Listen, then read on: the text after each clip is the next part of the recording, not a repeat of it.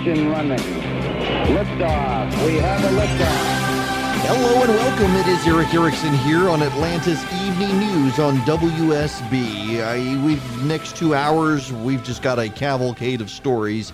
You're not going to want to miss any of it because there's a lot to catch up on uh, with the Memorial Day weekend the president's tweets and more, including the emergency spending package, or I shouldn't say emergency spending package, the disaster relief package. Uh, very interesting to see so many of my friends here in Georgia attacking one of my very best friends, uh, who happens to be a congressman from Texas, Chip Roy, who filed the original objection last week, last Friday. I played the audio for you of what he said on the floor of the House of Representatives. And uh, today, Thomas Massie uh, redid the objection. Other Republicans coming to the floor as well. And now that Chip's done it, I want to walk you through that. Also, big day in the Supreme Court. Uh, Clarence Thomas just unloading on eugenics and abortion. Uh, the phone number here 404 872 0750 1 800 WSB Talk. We'll get to the ethics investigation into Stacey Abrams. Going to be a big deal. The way they're acting, you can kind of tell they know they're responsible for something that's going to get him in trouble. But first, let's go back to the issue with Chip Roy in Congress because uh, in South Georgia, I've got a number of friends who live in South Georgia, and they're livid over Chip, uh, objecting to the disaster relief package on Friday. Now, in point of fact, uh, the the measure sailed through the Senate sight unseen. Few people had a chance to look at it, and then the House. Uh, it came over to the House. They had made some changes before the Senate passed it out that no one was even aware of, and so Chip slowed it down by objecting to passage by unanimous consent. And I understand my friends in South Georgia who have been waiting for this money. It looked like it was a done deal. And suddenly, not only is it not a done deal, but they're going to have to wait another week to get the money uh, from Congress. I totally understand that. And to some degree, though, it, it, it's very interesting to me to see friends who are deeply principled on the issue of limited government and yet when it comes to their money, um, they've decided that you know that they're in the right, and and it doesn't conflict with their principles because they need the money. This is legitimate use of government, and I've got friends who aren't in South Georgia, not in disaster relief area, and they say, wait a minute, wait a minute. We're willing to support the money. And in fact, most of the Republicans, save for a few who are objecting, are people who will ultimately probably support the passage of the legislation because they do recognize that South Georgia, Florida, Alabama, and, and other areas do need the disaster relief, including Puerto Rico. Now, what all of this is about, maybe I should back up and, and just review very basically for you. South Georgia has a lot of devastation still regarding the hurricane that sailed through last August. What was it, Michael, I think? Um, right before the election. And I guess it was October of last year. And if you go down to South Georgia right now, you will see a lot of crops that uh, are failing to recover. You'll see peach orchards and pecan groves that are in ruin. You will see a lot of houses, a lot of barns, a lot of grain silos that have blue tarps on them still that have not been repaired. Now, most of us in the Atlanta area and, and, out of Georgia, including my friend Chip and Thomas Massie in Kentucky and others, they haven't been down there. They haven't seen the damage. They they don't understand. And that's part of the frustration from people in South Georgia is they feel forgotten that they are pawns in a political fight and all they want is the recovery money that their tax dollars went to pay for, by the way, and that they want that money. If there is a chief signature lesson in this. It is that states should not be beholden to the federal government for bailouts. States should themselves uh, bank aside some money for disaster relief. And in fact, Georgia has banked aside some, uh, just not as much as what is needed. The, I mean, the hurricane was really more devastating down there than I think a lot of people realize if you haven't been down there. And so these farmers are very, very upset with my friend Chip. And, and I got to tell you, when I say my friend Chip, I'm I'm not – you know, a lot of people in politics will say, "Oh, uh, well, I went to dinner with this guy one time, so I'm going to refer to him as my friend." No, uh, when I go to Texas, I stay with with Chip and his family. Uh, we hang out together all the time. We text message on a daily basis. Uh, his kid puts my wife on the prayer list at their church every month. Uh, we are we're actually good friends, and I will defend him a million percent on this. He is a good, principled guy, and if this happened in Texas or Georgia, he would object to it. And the reason he would object to it is because he has a, a strident, uh, long, uh, vehement uh, antagonism towards the growth of the federal government and out of control spending in Washington. Yes, I will say it again. If this had happened in Texas, Chip would have done the same thing. Uh, I, I know him well enough to know he would do it, and he would know that it would probably cost him votes in his own district, and he would do it because he believes it's the right thing to do. It is the right thing to slow down the gravy train from Washington. And yes, in fact, part of this disaster bill is gravy train. It's not all for disaster relief.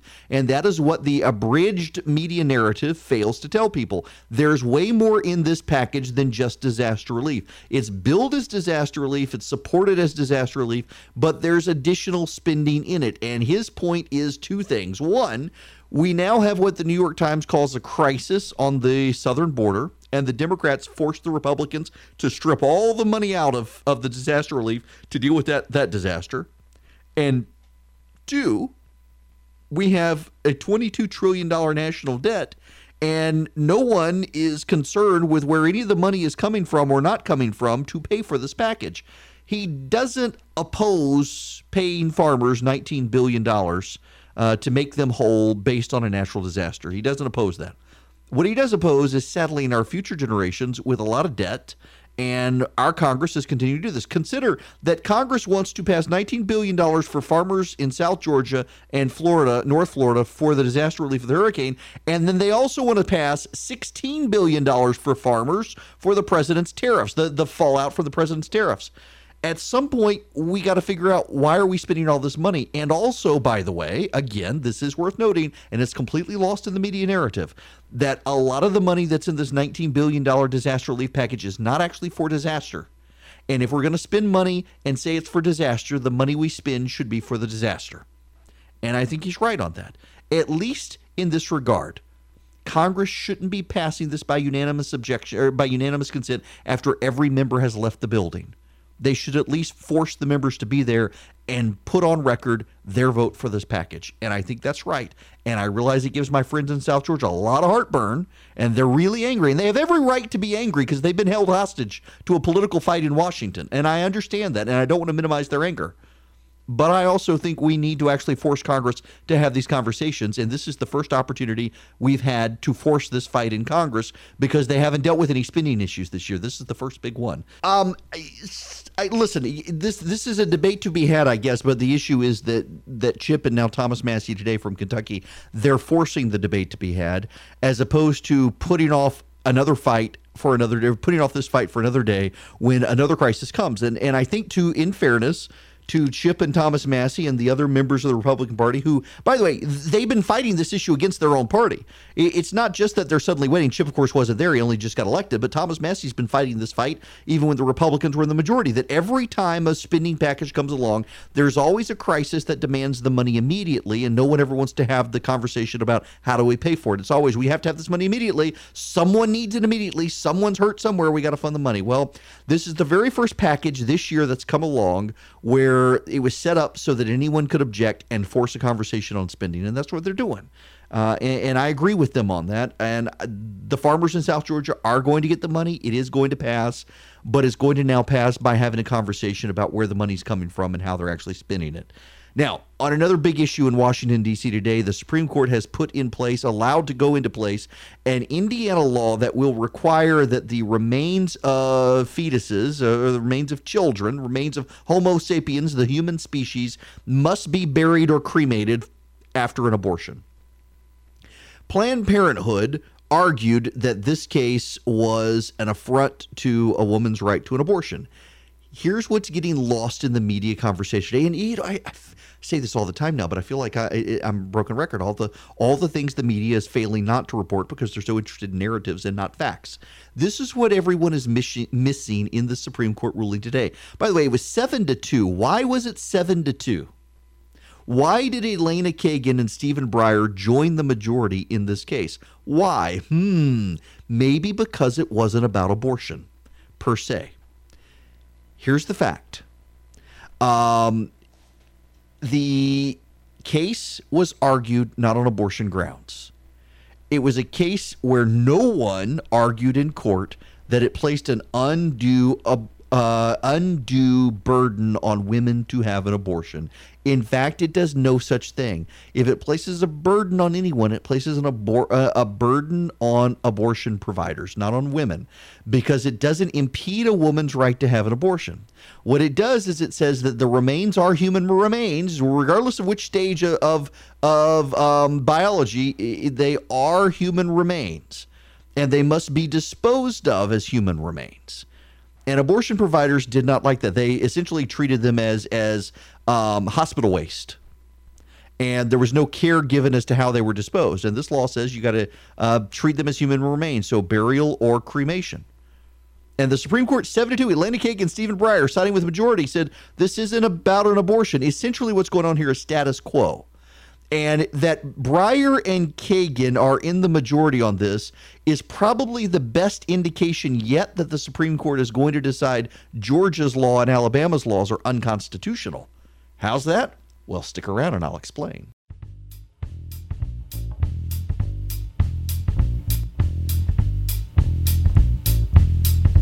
The phone number here 404 872 0750 1 800 WSB Talk. I, I got to tell you guys, uh, I am a, a big fan of the North Georgia Mountains, and I think that uh, the North Georgia Mountains do not get as much attention as, say, people in Georgia want to go up to the Highlands. And I got a ton of friends at church who all have homes up in the Highlands.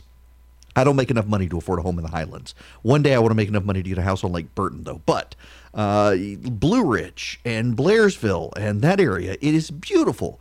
And we took the kids up there, and I got to tell you, this is actually relevant news item. There was a story out in the AJC the other day, and, and Doug Turnbull has talked about this now. The express lanes are saving people a ton of time getting home in the evening. Some of you listening right now are on the express lane. Others of you are looking at the people on the express lane enviously because you haven't got your ticker, your, your sticker to get on the express lane. And every time I talk about this, a couple of malcontented souls email me angrily that their tax dollars paid for this road, they should be allowed to drive on the road. And actually, that's not actually true. The way the bonds were uh, financed to be able to pay for these, the toll revenue is going to go to pay for them. It's not your run of the mill tax revenue. So I, I have people who call them Lexus lanes, and they email me angrily whenever I talk up the toll lanes. I'm a big fan of toll lanes. I wish we had more toll lanes in the state. I think the Golden Isle Parkway from Macon down to St. Simons that, that cuts through the swamps, that should be a toll lane and there should be no speed limit on it. We should be able to go unlimited speed on that road and get to St. Simons in an hour. But that's not the way things are right now. Nonetheless, the DOT did a very good job on these. And the North Express, this is my first time to ride on them, going up to um, Blue Ridge by the way, as an aside, the number of people who texted me throughout the weekend to make sure I was alive because the speaker represents Blue Ridge, I thought was very funny. Um, but the it's just it, was it was a great experience. Uh, the DOT should be commended for these lanes.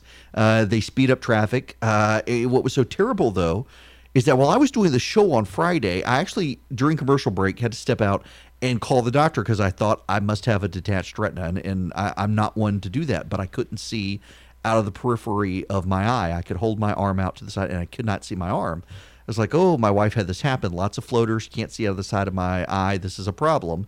And by the time it was over, I realized I'm having a migraine.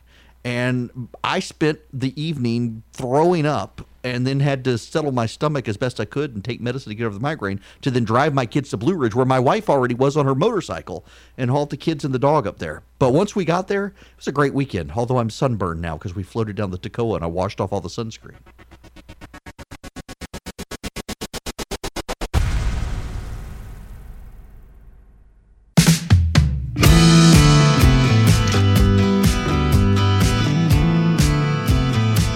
Back. It is Erick Erickson here. I left you dangling with a tease that I never got to, largely because of the clock. I only had about a minute and a half, and I didn't want to break this in on, on why I think the Supreme Court today is signaling they're going to declare Georgia's uh, fetal heartbeat law unconstitutional. And I think, uh, by the way, there's a prevailing consensus among uh, people that that probably is the case. Not necessarily those who sign, uh, support the law.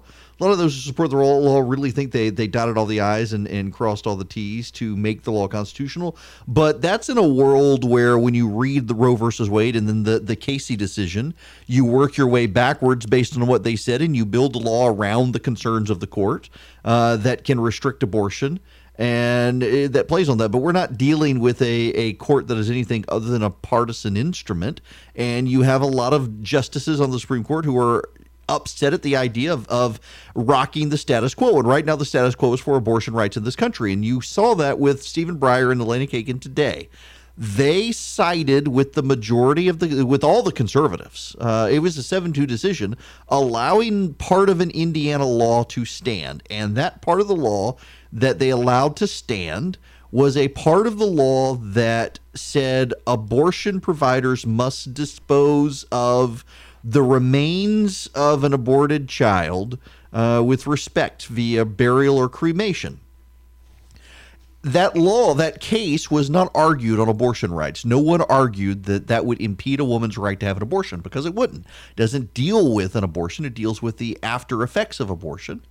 And so uh, Kagan and Breyer sided. Now, of course, uh, Ruth Bader Ginsburg and, and Sonia Sotomayor are true believers, and they, they, said, oh, this has to do with abortion. It's an unfettered constitutional right. What's so interesting here is that abortion is not in the Constitution uh, by any way, shape, or form, and yet uh, Ginsburg and Sotomayor basically said you can't restrict it in any way, shape, or form because it's a constitutional right, and yet they don't take that position on guns. So all of this is to say, Kagan and Breyer are in the John Roberts camp of not wanting to disrupt the status quo. And the status quo legally is that there can be some restrictions around the parameters of abortion without actually encroaching on abortion itself. So you probably are going to see more health standards for abortion clinics. The Supreme Court has gone back and forth on that in the last year, but the, the trend lines are for uh, standards for abortion clinics because they're performing a medical procedure. They have to have the same standards that other outpatient facilities have to have and you're seeing something like this where uh, the remains have to be disposed of as if they're disposing of a human being because they are. The court will let you have that.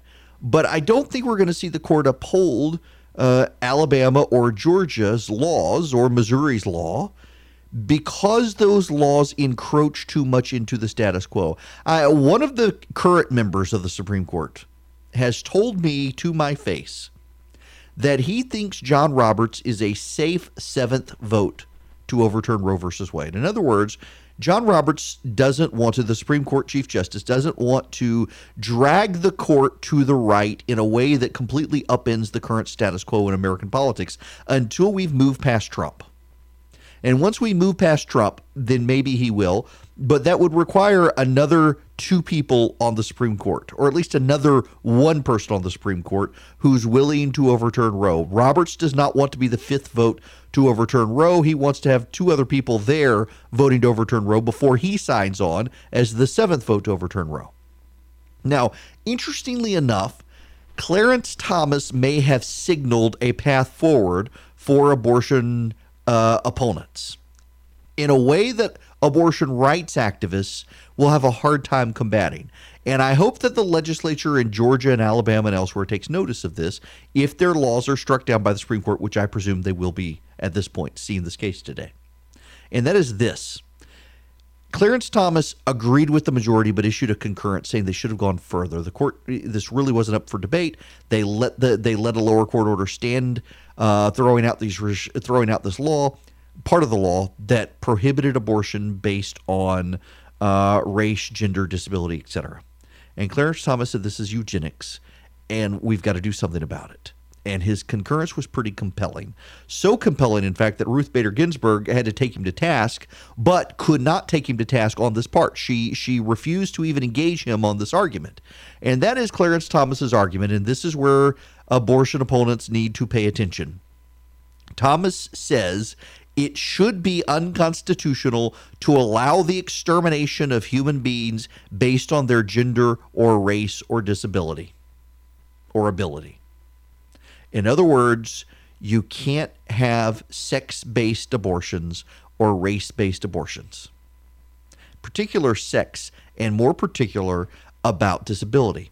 That in some other countries, like Iceland, for example, they're bragging about wiping out Down syndrome populations through abortion. Women in Iceland, if they're if they're told that their child is going to have Down syndrome, they are encouraged and incentivized by the state to have an abortion. Some ethicists in Iceland are suggesting that women should be forced to have abortions if they have a Down syndrome child because it will otherwise be the state's burden to care for that child and that's unfair to the taxpayers. They're actually making that argument. Right now, though, they're just encouraged, they're given incentive to do it. And Thomas is saying, under our Constitution, under our 14th Amendment, that should be prohibited. And I think he's sending a red flag, and I think you could get John Roberts to go along with that. You could probably get Kagan and Breyer to go along with that and you would have a real hard time getting Hollywood studios to oppose it. Now, so I this is clearly it is clearly clearly coordinated PR. What's happening here? The drip, drip, drip of stories. You notice how we can't get away from the abortion story, the, the fetal heartbeat law story in Georgia because every couple of days as the story dies down something else happens this is all by design it is progressive activists and PR firms playing the press in Georgia like fiddle. The press can't help but report these stories. Most of the people in the press oppose the law too, you need to understand. Georgia and Ashley, most members of the press oppose this law because most members of the press are to the left of the American public on abortion. You don't have to believe me, believe Pew Research. One of the best pollsters in the country has shown people who identify themselves as reporters tend to be on the left on this particular issue. And so they can't help but joyously report on the news that someone, some other Hollywood studio possibly is going to walk away from Georgia. But what is the actual news story? That Netflix isn't doing anything. That's the actual news story. Netflix is doing nothing. Netflix is sending a press release to a Democratic PR firm to circulate in the media to say that if the law goes into effect, Netflix will reconsider what it is doing. That's it. So if the law goes into effect, Netflix will reconsider what it's doing in Georgia. Not that it will stop what it's doing in Georgia, but that it will reconsider what it's doing in Georgia. And in the meantime, is given some money to the ACLU to fight the law.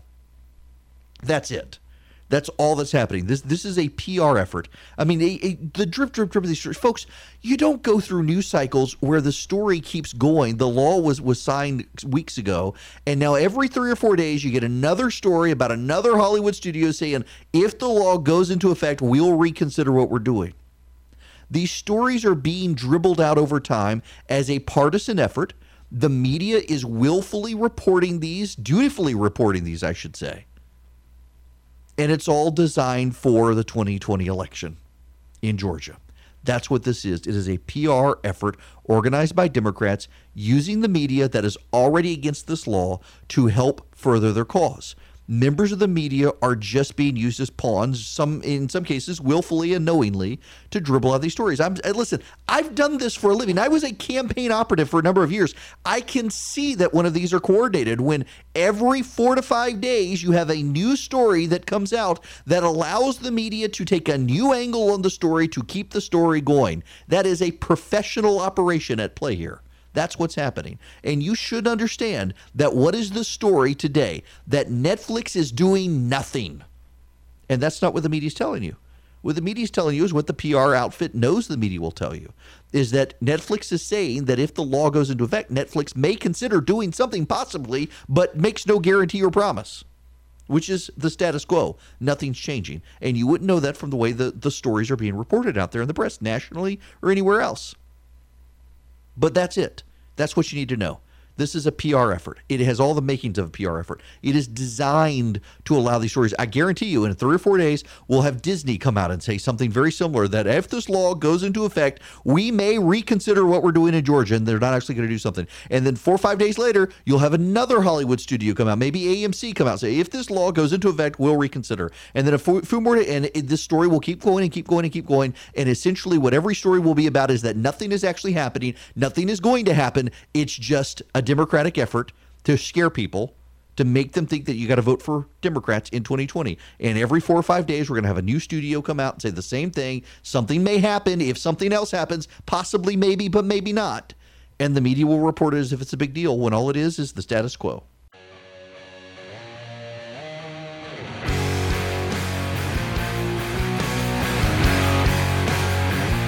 It is Erick Erickson here. Your phone calls 404 872 0750 1 800 WSB Talk if you want to be part of the show. Stacey Abrams uh, under investigation by the state of Georgia. Uh, the State Ethics Commission. Of course, the Democrats are saying it's a partisan witch hunt. Of course, they're saying it is Brian Kemp using his tools to harass Stacey Abrams. But they're also admitting they're admitting there are problems in their denunciation of the investigation. I want to spend some time with this investigation. You know, I was an election lawyer in Georgia. I dealt with campaign finance. I was also an elected official in Georgia. I know the disclosure rules in Georgia. There have long been questions about Stacey Abrams, and it looks like they're catching up to her. And her campaign and the outside groups are all screaming, screaming in ways they wouldn't be if there wasn't a there there. And even Democrats believe there's a there there. I'll tell you what I know, even from talking to some Democrats. Right now, though, I, I got to tell you, I know some of you are worried about this because I've gotten the emails from you. What are they going to do? You'll recall the tragedy of Notre Dame uh, burning. Well, the French Senate, I forgot there was a Senate. I just thought they had a president in France. The, the French Senate has passed a law uh, that the president of France is not allowed to rebuild Notre Dame except to make it look like it did. Uh, the president of France had toyed with the idea of modern updates for the times. Uh, the French people were outraged by the French president, who wanted an international design competition. And the French Senate say, nope, you have to build it just like it was, and we'll give you the money so you can have it done by the time the Olympics are here in 2024. Good job, French Senate. I'm surprised you didn't surrender.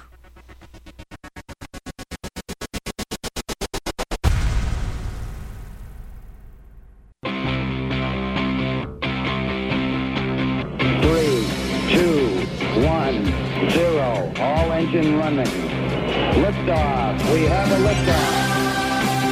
Hello and welcome. It is Erick Erickson here, Atlanta's On WSB. The phone number, if you'd like to be a part of the program, 404 872 0750 800 WSB Talk. There is big news this evening coming out of Atlanta, Georgia, with national implications. Uh, Stacey Abrams is uh, being investigated, as the AJC's Greg Bluestein and James Salzer says, a broad Georgia ethics probe. The head of Georgia's Ethics Commission filed a spate of subpoenas targeting groups led by Stacey Abrams and the chairwoman of the state Democratic Party, prompting criticisms he's trying to exact political revenge against Republican Governor Brian Kemp's political opponents. Now, that's what they always say. About the only person who can't say that these days is Jim Beck because it's the Trump administration indicting him. But if it were a Democrat who were in, in the White House right now, Jim Beck would be saying it. Uh, th- this is what Abrams and, and Abrams' allies are saying that this is a a political witch hunt against Abrams. Except, except, except, except, even folks close to Abrams are saying that well, they want to offer full cooperation to clear up any technical violations. Abrams' attorneys, let me just read you this paragraph. Abrams' attorney has vigorously denied the claim and said that investigators have failed to prove any wrongdoing and offered full cooperation to clear up any technical violations, any technical violations. In- fact, the head of the State Ethics Commission uh, says investigators intend to present evidence that the Abrams campaign accepted donations from four outside groups that exceeded maximum contribution limits from statewide campaigns.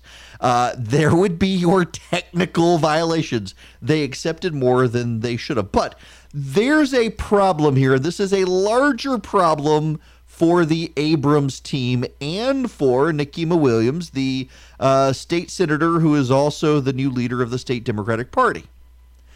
Let's go back. Let's roll the tape. That's how things sounded when you rewound a tape, for those of you who are millennials. yes. Um, you roll the tape back to the year 2014. That's the year Governor Nathan Deal ran against Jason Carter. And Stacey Abrams formed outside groups to do voter registration. You will recall that those voter registration campaign efforts are what led Stacey Abrams to claim Brian Kemp was suppressing the vote in 2018. See, one of the things that happened that the media that's out of Georgia never paid attention to, and, and God bless the AJC for this, they caught on to it and accurately reported it. Stacey Abrams filed registration paperwork for a whole bunch of people, tens of thousands of people in Georgia, and the information was wrong. So their name did not match uh, ID on a federal database that the Obama administration told Georgia it could use to make sure people were legit. And when the Secretary of State's office under Brian Kemp reached out to those people to t- try to tell them, hey, your social security number's wrong or your address doesn't match right or, or what have you, those people were nowhere to be found. I mean, all those those fifty thousand people or so that the Abrams campaign says Brian Kemp wouldn't let register to vote, something like fourteen to twenty thousand of them were from paperwork filed by the Abrams people in 2014, and the paperwork was wrong. Those people don't appear to exist. And so there have long been questions about what the money went to to get that many people registered who didn't seem to exist or have the information so bad no one can find any of those people. Well, those groups lingered out there with money.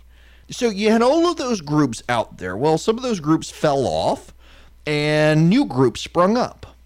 You had Power PAC Georgia, an independent group uh, funded by a liberal in San Francisco named Susan Sandler. You had uh, Higher Heights of Georgia, New York based organization uh, Care in Action, which is the nonprofit uh, for domestic workers, um, co founded by the head of the Democratic Party in Georgia.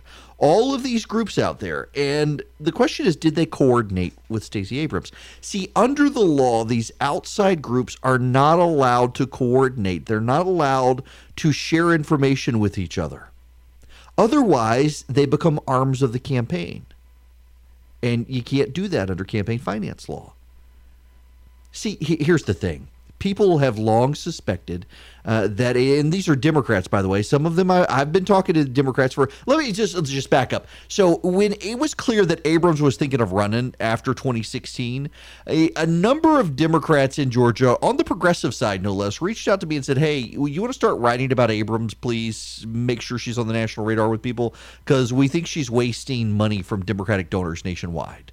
Uh, we think she's basically running a con job on people about voter registration. These were Democrats telling me this. And these Democrats have for a long time suspected that much of what was going on was being coordinated, and you can't coordinate under federal law. For example, let's let's raise this to the national level. Take a presidential race. Take Donald Trump's race.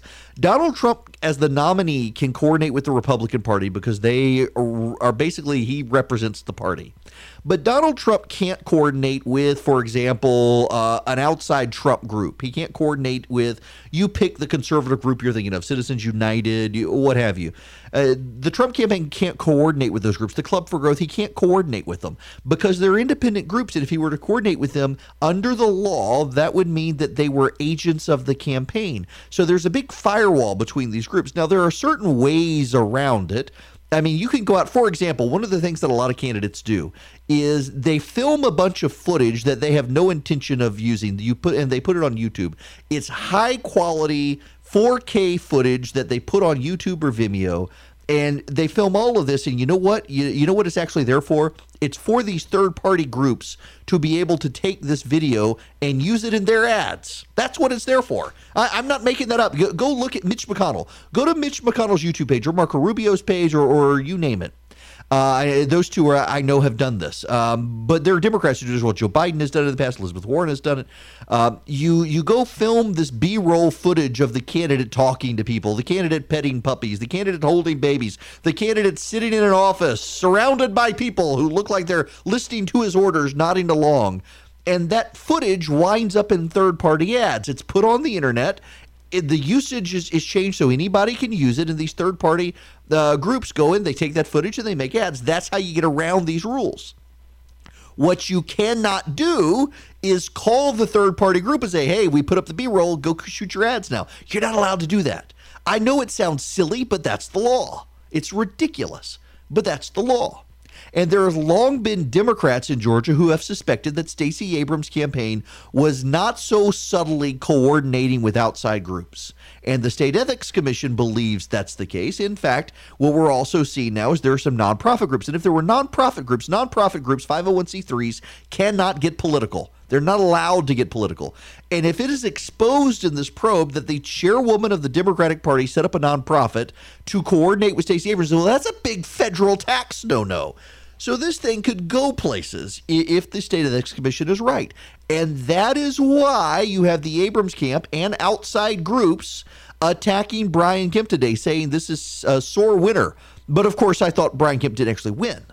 I mean, according to Stacey Abrams, she won. So how is it that the governor of Georgia is investigating herself? I have no idea. But according to her, she won. And this is a sore loser, I guess, Brian Kemp doing this, except that's not actually how any of this works. I realize the Democrats want to believe this, just as the Republicans want to believe it when the FEC looks at a Republican and a Democrat as the president. But that's not actually the way any of this works. It's the way people spin it to their defense.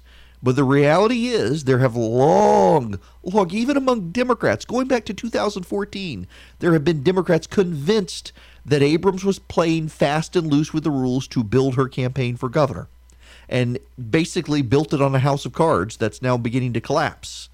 And now the State Ethics Commission is looking, and people are screaming about it so loudly, it makes you think maybe there's a there there.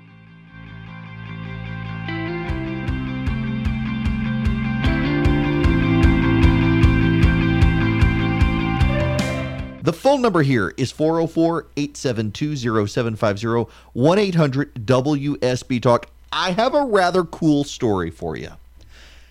You know, some people say, well, you know, you, you can't trust the accuracy of what we have in the Bible because it was written by scribes and transposed by scribes and they can make errors over time. How do we know? Well, we have known for the last 150 years of a series of scrolls in an ark of a Jewish synagogue that was burned and these scrolls we know are dated to about 2,000 years ago to 2,500 years ago. So either from the time of Christ or slightly before the time of Christ. And they were housed in an ark built for a synagogue after the fall of the after the temple in, in AD 70. Uh, they were damaged uh, by volcanic activity, and scientists have never been able to read these scrolls. Well, they've invented so much new technology for archaeological research, including to read the Dead Sea Scrolls, that the the archaeologists who have housed these scrolls that were so brittle they could collapse went to Israel with the scrolls and asked if they could be read. And they scanned them three dimensionally because they're wrapped up and so it's hard to read. And so they had to be very careful with how they did it so they didn't damage the scrolls or have them disintegrate and these scrolls are from 2000 to 2500 years ago. And it is the book of leviticus. And it is the same book of leviticus that you and i can open any bible today and read. And everything is accurate. Uh, there haven't been changes. This is just an, another reminder of how remarkable it is that ancient text scriptural text in particular was passed down and transcribed over and over and over and over and over again by scribes for century after century after century and they didn't make mistakes. They worked very hard to not make mistakes. It's just it's it's amazing the accuracy they were able to get out of it. Now, when we come back, Ben Shapiro under attack by the Washington Post and others today for motivating a neo-Nazi? Seriously?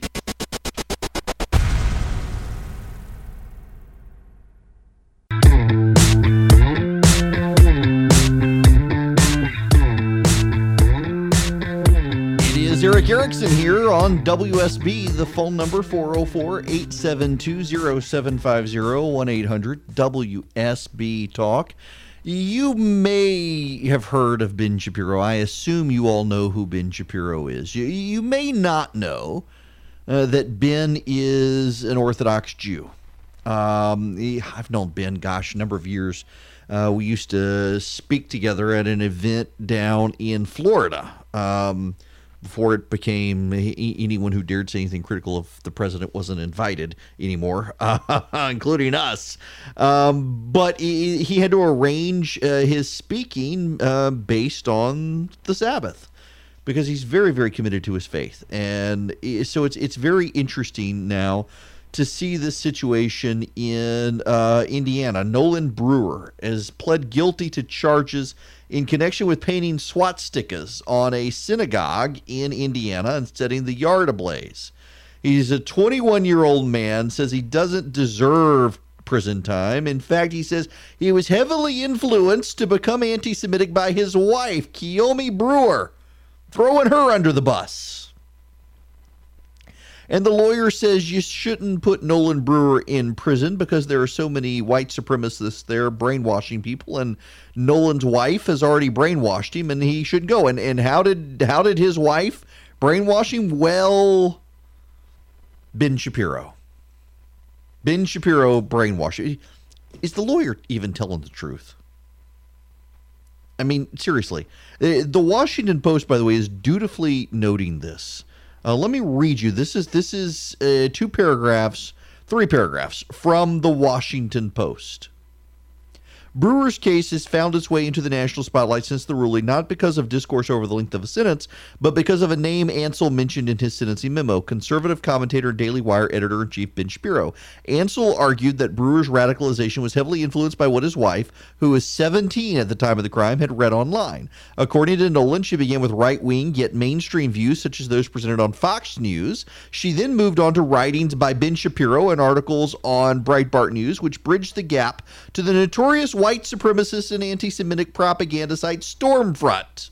Nolan brought bought into the propaganda. Shapiro and other conservative commentators have taken to social media to defend Shapiro's work, arguing his identity as an Orthodox Jew made him unlikely to be the source for his uh, Brewer's anti Semitic ideals and actions. You think I mean, the left is having a field day over this, uh, claiming that Ben Shapiro led a guy to become a neo Nazi. Ben Shapiro is an Orthodox. Ben Shapiro is hated by the neo Nazis. Ben Shapiro, when he travels now, has to have security because of neo Nazi death threats against him. And yet, this is just this is all crazy, and the media is playing this up. The the um, yeah, I mean, listen listen to this other one. This is fantastic. Shapiro is a leading conservative voice among millennials, a Harvard Law graduate with millions of social media followers. He has criticized President Trump, but upholds many of the same views as the conservatives who support the president do, including outlawing abortion, repealing Obamacare, I think they call it Affordable Care Act, and cutting taxes. And he previously worked for so so he's criticized the president, but upholds many of the views that you know white supremacists hold, like like anti-abortion laws and what. Oh my God. Gosh, I should say. I'm sorry. Uh, I, I, this the the media is willing to do this, but they're not willing to have an honest conversation about something else and something more direct and more relevant. So th- this gets into how the media is uh, maliciously partisan here, maliciously and willfully partisan. You, we've got a story. It, it, BuzzFeed is running the story. The Washington Post is running the story. That basically Ben Shapiro cause someone to become a neo-Nazi because that guy's wife read Ben Shapiro. That's the that's the argument. They're allowing the guy's lawyer to make a sympathetic case for him by blaming Ben Shapiro instead of the guy having to take responsibility for himself. You know where we, the media has not dwelled on these conversations? What about Floyd Lee Corkins? Floyd Lee Corkins read on the Southern Poverty Law Center site that the Family Research Council in Washington, D.C. Uh, was a hate group that wanted to uh, harm gay rights. So he bought a bunch of Chick fil A sandwiches and went to the Family Research Council and decided to gun them all down and stuff their mouths with those bigoted chicken sandwiches from Chick fil A. He was stopped by a guard, but Floyd Lee Corkins said he got his information from the Southern Poverty Law Center. James Hodgkinson was also a fan of the Southern Poverty Law Center. He decided to try a mass assassination of Republicans while at a baseball practice. Notice how much time the media is spending attacking Ben Shapiro, an Orthodox Jew, for causing someone to become an anti Semitic neo Nazi. But we've never had these same conversations about Floyd Lee Corkins and James Hodgkinson being radicalized by the left. In fact, that's the way it always happens. The media never actually wants to have the conversation about progressives being radicalized by progressive outlets, but they always want to blame people like Ben Shapiro, Rush Limbaugh, me, Fox News, you name it, for radicalizing someone on the right That's not a bias. And you need to understand that. You're thinking, oh, this is media bias. It's not media bias. If it was one time or in one way, it would be media bias. But this is willful partisanship by the media. Because you've got multiple examples of progressives who are radicalized by the left and the media cover story. Do you remember the guy who went into the Discovery Channel's headquarters outside of Washington, D.C., shot the place up, held hostages, and the prevailing media narrative while this was going on is that this this must be a right winger who's trying to shut down a faithful climate change organization that gets the story out. And it turns out it was a progressive nut job who was radicalized off of watching Al Gore's um, nonsense, uh, whatever his video was, and, and decided that the Discovery Channel was not doing enough and they needed to be punished for not doing enough to help with climate change. The story went away. It went away. Remember the guy who decided to crash the airplane into the IRS in Texas and it turns out he was a communist? Yeah, the story went away the moment it was a progressive. It's always when it's a conservative, the media decides a conservative is to blame. Some conservative mouthpiece is to blame for radicalizing some neo Nazi. But when it's a progressive terrorist, no, we can't have these conversations anymore. We can't have them. We, we can't draw false equivalents. None of that stuff. It happens time and time again. And it's always the media refusing to even engage on left wing radicalization in a way that here's a story where some guy's 17 year old wife apparently read Fox News and Ben Shapiro, and Ben Shapiro, an Orthodox Jew who's hated by neo Nazis, suddenly caused this guy to become a neo Nazi. The whole thing is crap. But you would never know that by reading the media because the media has fully gone in to being leftist. Think of the stories that you're hearing in the news about Netflix abandoning Georgia. It's not abandoning Georgia, it's not changing the status quo. None of this stuff is happening, and yet the media is all in on, oh, this abortion law is going to harm Georgia's economy. Nothing's happened. You're hearing stories about Hollywood producers pulling out of Georgia. You know, none of them actually had commitments in Georgia. You, you would never know that from the media reports. Like the people scouting for locations in Savannah, they didn't even have a deal yet. There are left wing agitators involved in the Handmaid's Tale. Of course, these left wing purists are going to bolt, but are Disney and Netflix? No. So the story today has to be Netflix might actually do something, maybe, possibly in the future if something happens, maybe.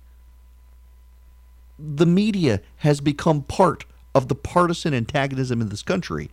And for all the hand wringing about a divided country, the media is helping in that division.